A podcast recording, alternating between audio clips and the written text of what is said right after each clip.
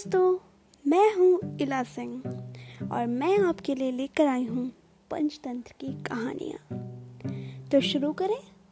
आज की कहानी का नाम है अकलमंद हंस। एक बहुत बड़ा विशाल पेड़ था। उस पर बीसियों हंस रहते थे। उनमें एक बहुत सियाना हंस था, बुद्धिमान और बहुत दूरदर्शी। सब उसका आदर करते थे। ताओ कहकर बुलाते थे। एक दिन उसने एक नन्ही सी बेल को पेड़ के तने पर बहुत नीचे लपेटते पाया। ताऊ ने दूसरे हंसों को बोला, देखो, इस बेल को नष्ट कर दो। एक दिन ये बेल हम सबको मौत के मुँह में ले जाएगी। एक युवा हंस हँसते हुए बोला, ताऊ, ये छोटी सी बेल हमें कैसे मौत के मुँह में ले जाएगी?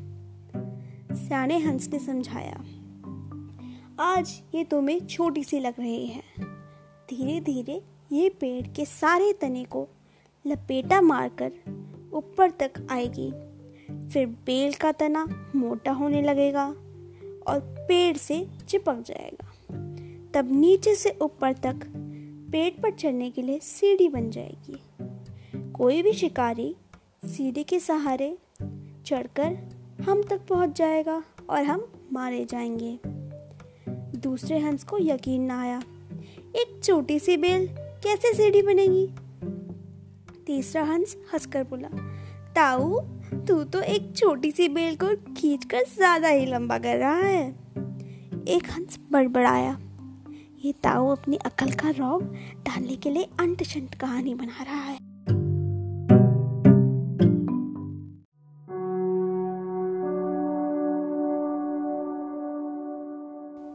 इस प्रकार।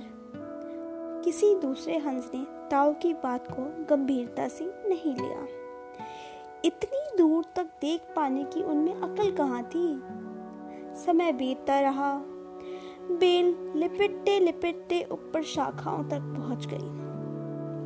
बेल का तना मोटा होना शुरू हो गया और सचमुच ही पेड़ के तने पर सीढ़ी बन गई, जिस पर आसानी से चढ़ा जा सकता था।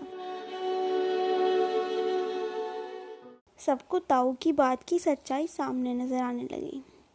पर अब कुछ नहीं किया जा सकता था, क्योंकि बेल इतनी मज़बूत हो गई थी कि उसे नष्ट करना हंसों के बस की बात नहीं थी। एक दिन जब सब हंस ताना चुटने बाहर हुए, गए हुए थे, तब एक बहेलिया उधर आ निकला।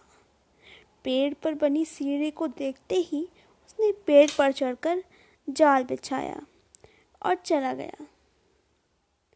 साँझ को सारे हंस लौट आए।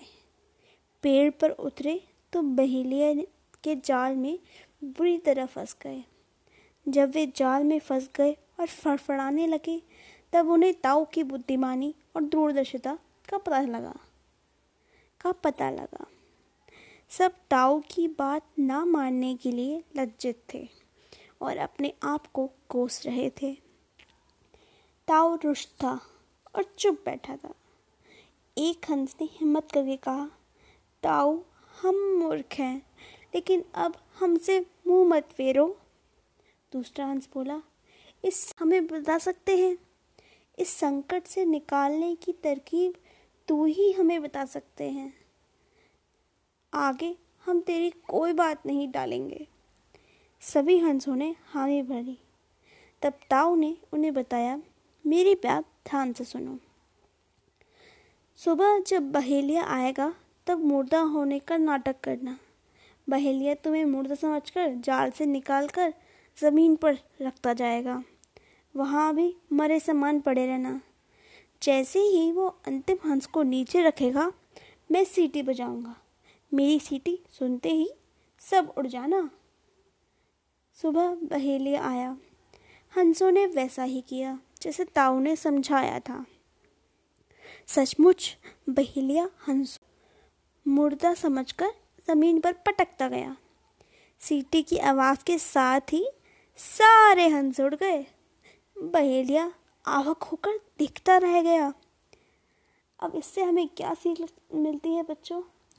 हमें इससे ये सीख मिलती है, बुद्धिमानों की सलाह गंभीरता से लेनी चाहिए। यानी आपके बड़े आपसे जो कहें, जो आपको सलाह दें, उसको आपको सोचना चाहिए और उसको आपको समझना चाहिए और उनकी बात को माननी चाहिए। ठीक है दोस्तों बाय बाय गुड नाइट।